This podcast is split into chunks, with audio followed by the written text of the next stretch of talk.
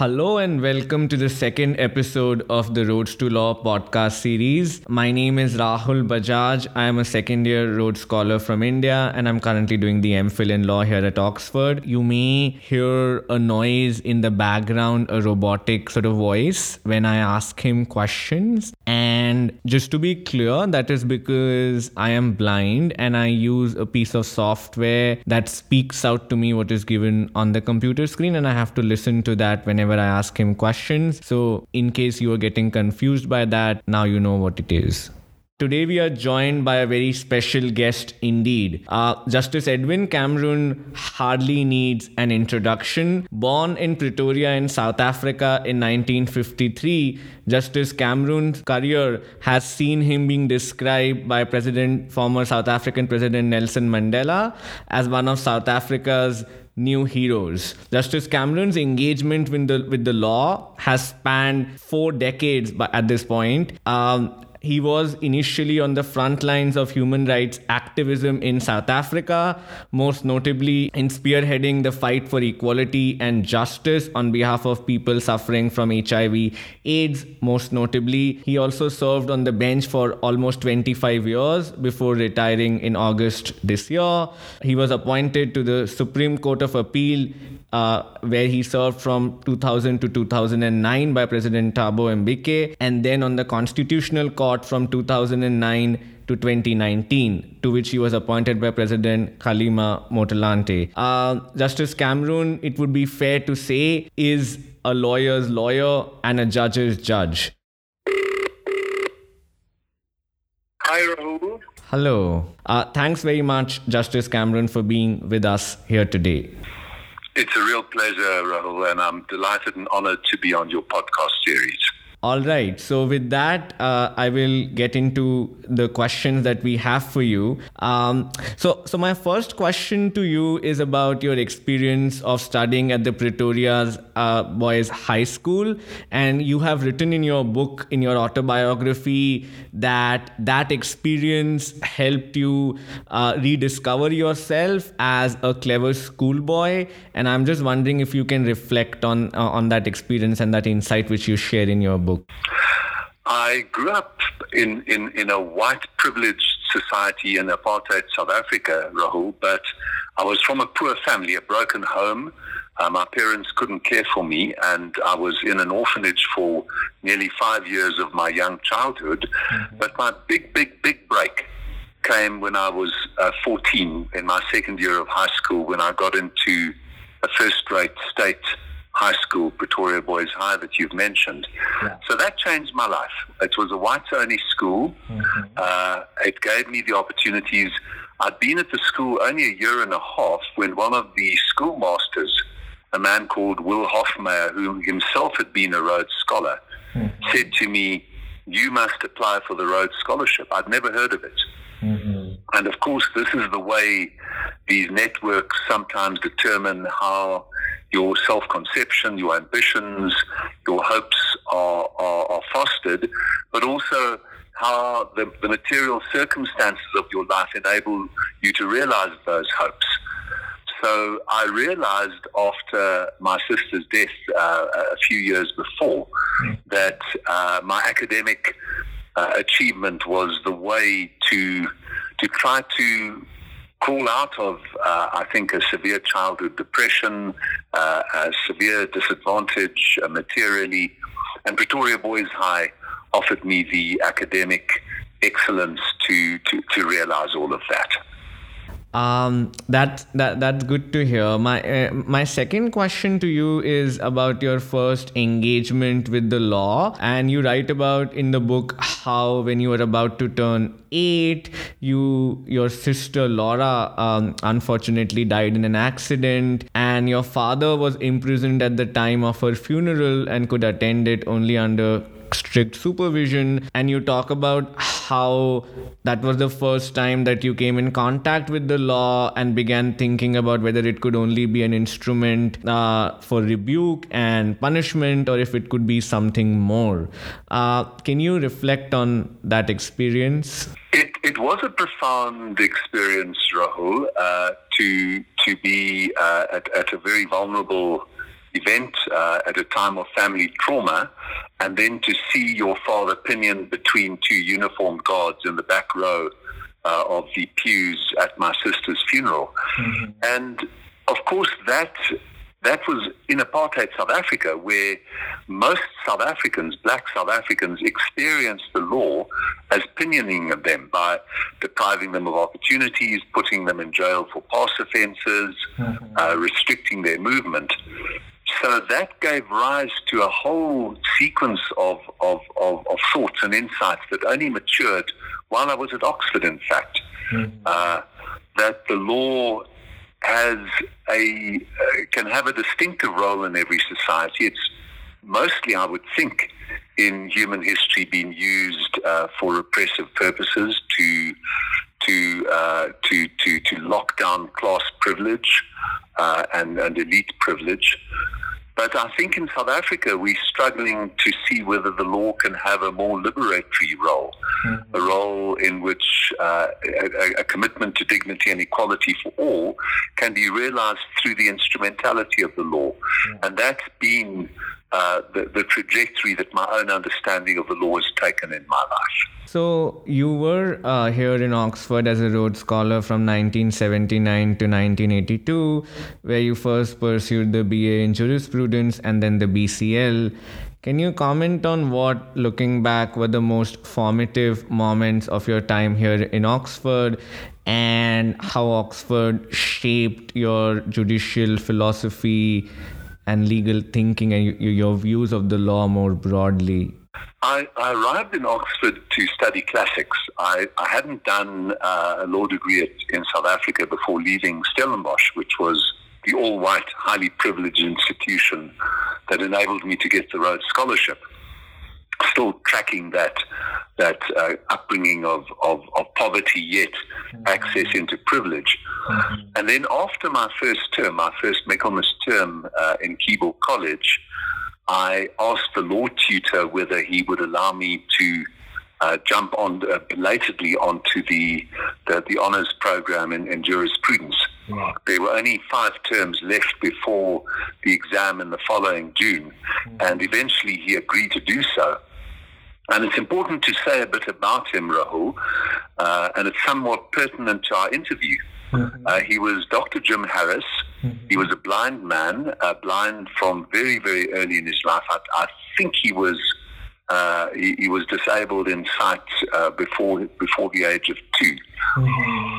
And I think that shaped him because he was a, an extraordinarily rigorous conceptual thinker. Mm-hmm. He mastered the case law. He, in fact, he said to us, "You're not allowed to have your own views until you know what the case is saying. You can't come into into a tutorial shooting off your mouth about uh, policy and legislative uh, reform until you actually know what the case is saying, why they say that." Yeah. So he applied severe standards to himself.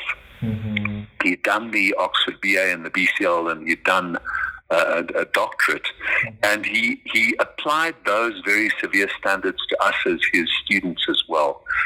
And I must say that Jim Harris, in, in the next eighteen months at Keeble, between January of my starting the, the, the, the B A in law and June of the following year when I wrote the exams, yeah. uh, shaped my understanding of law very much through the rigor, through the uh, his his conception of the malleability of law. You could see that you could use the law if you understood it properly and if you understood its principles. Mm-hmm. Uh, while I was doing my B A, uh, Lord Denning was still the master of the rolls. In fact, I went into the courts of justice on the Strand, very excited moment during my B A, and actually saw him preside in an appeal. It was an appeal in person. Mm-hmm. The appellant was in person, and to see the courtesy and the dignity with which he treated the appellant in person before dismissing the appeal, uh, it was a very exciting moment. And Lord Denning was an arch exponent of using the law for justice. Uh, he's become a controversial figure in retrospect because many people say that his conception of justice was highly class-defined by his own privilege, and I think that's a just criticism. Mm-hmm. But uh, nevertheless, for all those reasons, the, the rigor that Jim Harris enforced on us as his students in Keeble. Yeah. And the, the the malleability of the law in the debate between Lord Denning and the more conservative law lords in the House of Lords was formative to my understanding of what the law could be. You also pursued the B C L after the B A in Jurisprudence um, and obtained the Wynerian Scholarship, which is awarded to the best student on the B C L each year and is, of course, a highly coveted scholarship. Uh, can you can you reflect on what is it in your assessment that contributed to your success in that, uh, to, to, to you receiving that scholarship, and especially if there were any non-obvious factors that played a role in your success? Let, let me make the answer very personal, uh, Rahul, because I think uh, many people listening to this podcast might themselves be Rhodes Scholars. You look at the career of past Rhodes Scholars and you think that the success is somehow on a track that seems inevitable. Well, it wasn't at all. I, I started the B C L in a state of great personal trepidation. I'd come out of a failed marriage to to the woman who was my wife. I was grappling with my own sexual orientation, and uh, I, I found the B C L extremely hard. Mm-hmm. So I was grappling with the enormous intellectual challenges that uh, the one-year B C L presented at that time. I remember uh, the very first seminar that I went to with the famous Ronald Dworkin. It was uh, in, in the seminar room at U N I V, mm-hmm. on the High Street. Yeah. And uh, someone asked him, well, what if someone says that all this is just about commodity fetishization? And I remember being aghast. I'd never heard of commodity fetishization in my life before. I'd never... I've never experienced debates at that level of abstraction, uh, uh, uh, socio-political debates. Yeah. And of course, that's what Oxford does. It throws you in and you think you're going to drown, and then you, you kick to the surface and somehow you manage to survive. So I'm giving you a very personal answer that, that the B C L was my way of surviving. And at the end of that B C L year, mm-hmm. in which I was, as you say, given the, the top prize, I came out as a gay man, and I resolved before uh, before I turned thirty that I would never, ever, ever in my life again apologize for what I was. It was a time of great homophobia in Oxford.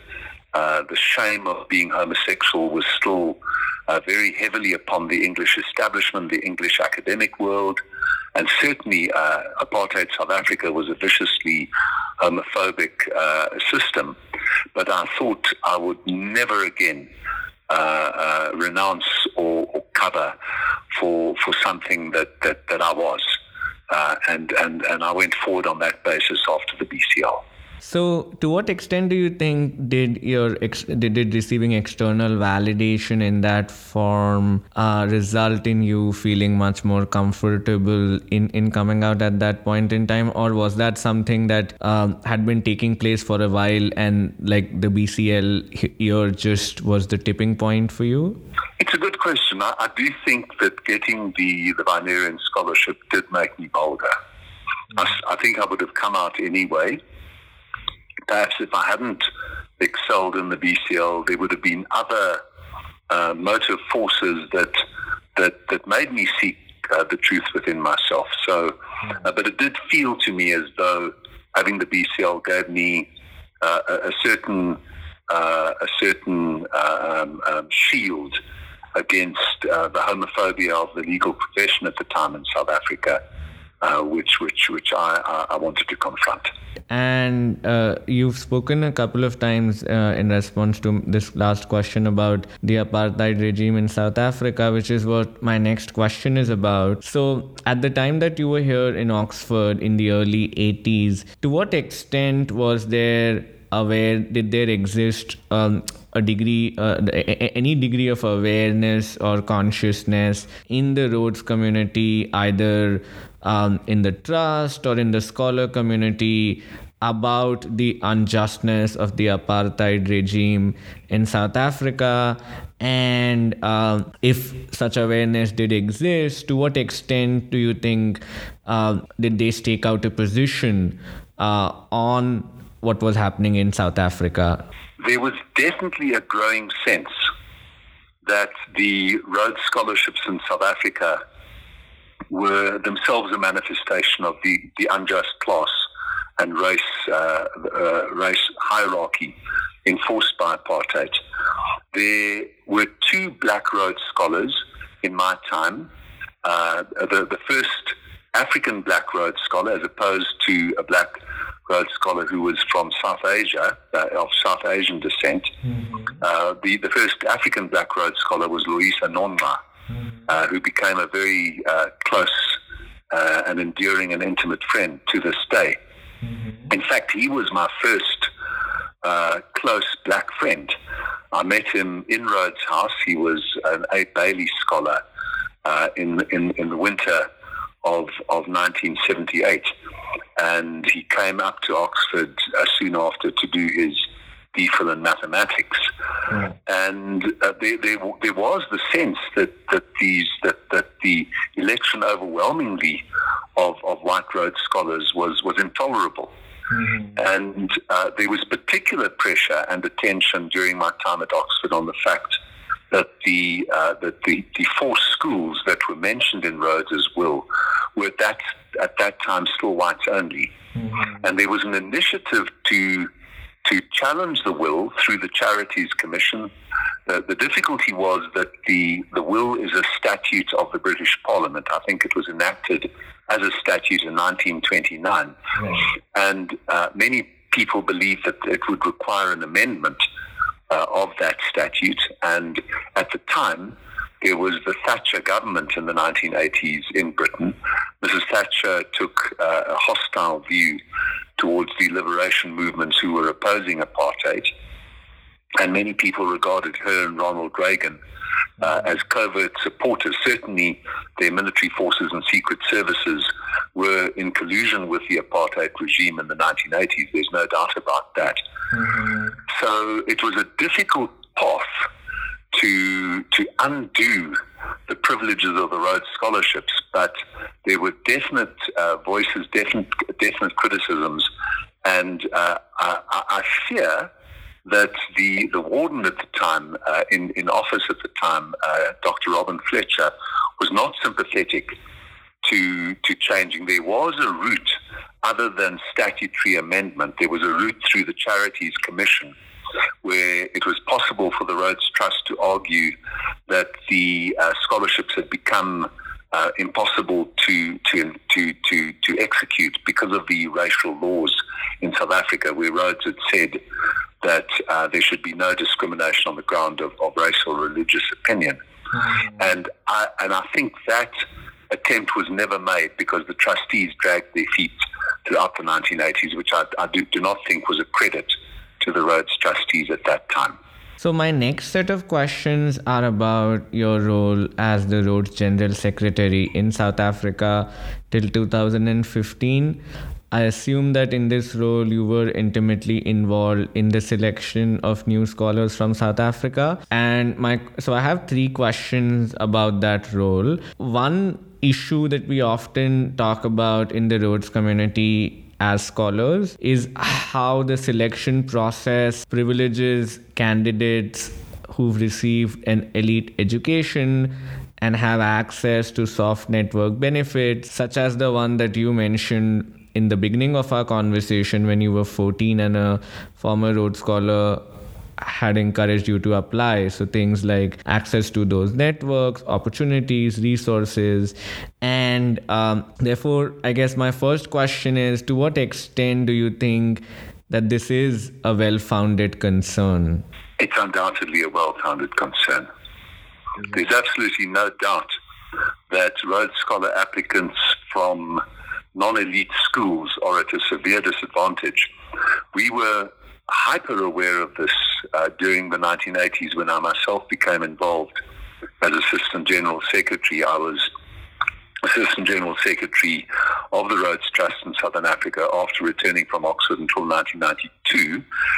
And then from uh, two thousand two, I was General Secretary. But we were hyper aware of this, partly because, well, almost exclusively because the class issue was overlain by the racial issue. Mm-hmm. Uh, young black uh, learners could only access uh, the, the elite private schools and suburban schools, which uh, had much better quality tuition and, and sports and other activities than uh, township and rural schools from about nineteen ninety and a, a bit beyond nineteen ninety. So the only way that the, the racial, the, the, the conspicuous uh, racial uh, privilege of the Rhodes Scholarship in South Africa could be changed was by cracking through that class system, both race and class. And we tried we tried to do that in the nineteen eighties, not always successfully, partly because the Oxford entry requirements were so rigorous, uh, and that predisposed uh, the, the, the, the, the, the, the special uh, privileges of those who'd been to elite schools. But we did try, and I think increasingly we've succeeded, and I think it now can be said that since uh, for, for the last number of years, the majority of Rhodes Scholars from the, the national uh, selection constituency have been majority black. I guess that does answer the second part of my question about your role as well, in terms of the steps that you took as the General Secretary to address these concerns. So then I will move on to the third question which I had on this issue, which was, there is also a belief in some quarters that there is only so much that a scholarship like the Rhodes can do to reverse or address the broader structural issues that exist in society that result in some people having better access to these opportunities, and that these are broader structural concerns, and that it's fine for selection committees to deal with the world as they find it, to work with it as they find it. And I'm wondering what your response to that is. I, I, I think that's not just true, but in a way it, it, it, it's, a, it's a trite truth that that you deal with, with privilege in, in the selection of of access to elite institutions like, like Oxford, and in, in, in dealing with that, you replicate it. But I think consciousness of that does enable you to try to counter it. Mm-hmm. And we explicitly, in the selection process in the nineteen eighties and the nineteen nineties, we tried to... Once there was a candidate who would gain admission to Oxford, a black or woman candidate, we tried to find consciously, without obviously without being patronizing, but tried to find genuine evidence within the candidate's life history of excellence that, that didn't depend on on uh, the, the usual elite educational access and, and, and qualifications and privileges. And I think we did manage to do that. But it, it, it is true that these scholarships, the Rhodes Scholarships, uh, reflect and in themselves also replicate uh, the privilege system that, that that has become more exacerbated in the world in the last thirty years, the, the ultra-elitism, the hyper-elitism. And I think it's a sad fact that the Rhodes Scholarships do that as well. So in a talk that you gave in two thousand fifteen, you spoke about how the law is a discipline that repays hard work. And I found that to be quite an interesting observation for this reason. A lot of law students and people considering the law are drawn to it because of its potential, at least as they see it, to remedy injustice and effectuate meaningful change. Uh, But they are soon disabused of those lofty notions. And therefore, my question to you is, given your engagement with the law for four decades, what are your reflections on it as a discipline and on its role in society? Yes, thank you, Rahul. I think that the two are, are connected. And I, I go back to, to Doctor Jim Harris and Keeble in, in my undergraduate and B C L year, where the, the start of good lawyering has got to be hard work, whether it's understanding what the cases say, as Jim Harris taught us, before you get your own high-flown ideas about policy and progressive reform, mm-hmm. uh, or mastering a set of facts in a case that you're going to present, or a set of complex papers or issues. So I think the start of good lawyering is necessarily hard work, and uh, it's not easy to become a good engineer or a neurologist or a, a scientist or a mathematician. And in the same way, uh, it, it, it, it would be wrong to underestimate what is required of a proficient lawyer. The, the best lawyers, and I've been privileged in my in my last uh, two decades almost, uh, as a judge, I sat in appellate courts where we had the very, very best uh, South African lawyers, black and white, male and female. Mm-hmm. And uh, the, the top ones amongst them were the hardest workers. Uh, and and it it showed in in, in, in, in, in the depth of of profundity that they brought to their argument and in their mastery of the cases. But I think you're also asking something else. You you're asking uh, how how can one use the law, and and that takes me uh, to to to the theme that I tried to explain in my second memoir, which is Justice: A Personal Account. Right. Which was how, in the nineteen eighties, under apartheid, we used apartheid's law against itself. We tried to use the law in order to thwart the attainment of, of both uh, petty and grand apartheid's aims. And to the extent that the law uh, is has, a, has an autonomous reality, as, as a set of of norms and values that have to be applied with some measure of independence by judges and administrators, it necessarily means that the law has leaves you some space to to uh, for, for creative arguments, and we use that space under apartheid to thwart conscription of, of, of white people into apartheid's army, to thwart uh, forced removals, to thwart the pass laws in two of the famous cases that I discuss uh, later. The, the man who became Chief Justice under democracy in South Africa, Arthur Chaskelson, yeah. uh, put an end to the pass laws by bringing unanswerably powerful arguments against the particular formulation of the presidential regulations under which the pass laws were promulgated. Mm. So one could use the law uh, for, for socially progressive purposes, and apartheid offered a, a, a very vivid illustration of how that can be done. I might say, Rahul, that, that I've, I've had the privilege of going to Colombia twice this year, in January and again at the end of October. Mm-hmm. And uh, uh, uh, we in the Anglophone world of India and most of Africa and America and, and the United Kingdom don't know enough about what's happening in the Spanish-speaking legal world. In Colombia, in very much the same way, activist lawyers and judges have used the law with enormous inventiveness uh, and, and vision mm-hmm. in order to enhance uh, reconciliation and, and and dignity, individual dignity and social rights uh, under Colombian law. Your answer speaks in some measure to my last, to my next question as well, which was about how a core attribute of the apartheid regime was the use of the law to sanction and legitimize discrimination in a minutely detailed way. And you've spoken about how, despite that being the case, there existed spaces or crevices in the law that could be used to still move the needle in the direction of the change that people wanted to see.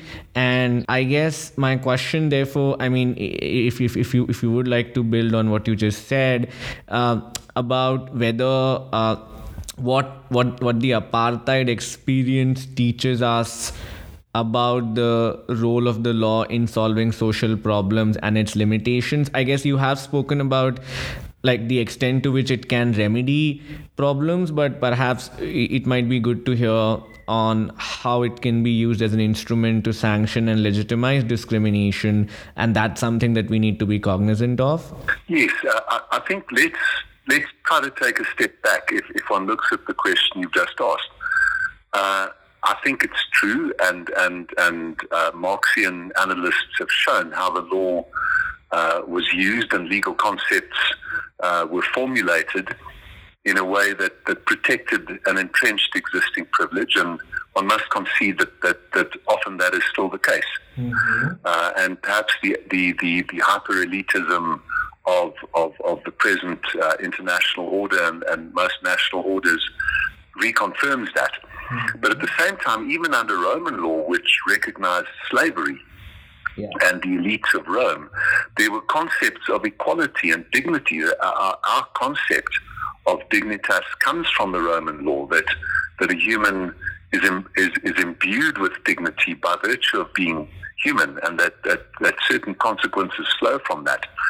So our question in, in, in India, in, in the United Kingdom, in the United States, North America, and in Africa is, does, does the law call you, does the law call judges, does the law call lawyers to a task, to to work that enhances dignity, that that that, that advances equality, that advances uh, social justice? Or does it call them only to, to reinforcing exclusion and privilege and disadvantage? And it, it sounds as though I'm, I'm oversimplifying the question, but I think in many cases that is what it comes down to, that that, that you can use the law to expand access, to to to to to, to counter entrenchment of privilege, to counter n- narrow sectionalism, or you can do the opposite. And I think that's the real question that, that lawyers face today. How do you use the law, for example, uh, in dealing with the the, the, the B M Offs, uh, the, the, the I T B M Offs, B M Offs that, that, that, that have emerged in the last uh, fifteen or twenty years?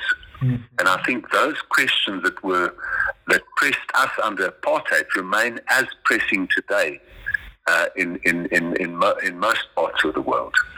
And do you think, if, if I could just follow up on that, that the choice is presented in, in very clear terms to lawyers and judges? I mean, at the core of it, it may be that that is the choice that one is confronted with. But do you think that that in, in, in everyday adjudication, um, they are faced with that question in the terms in which you frame it? No, no, clearly not. Obviously not.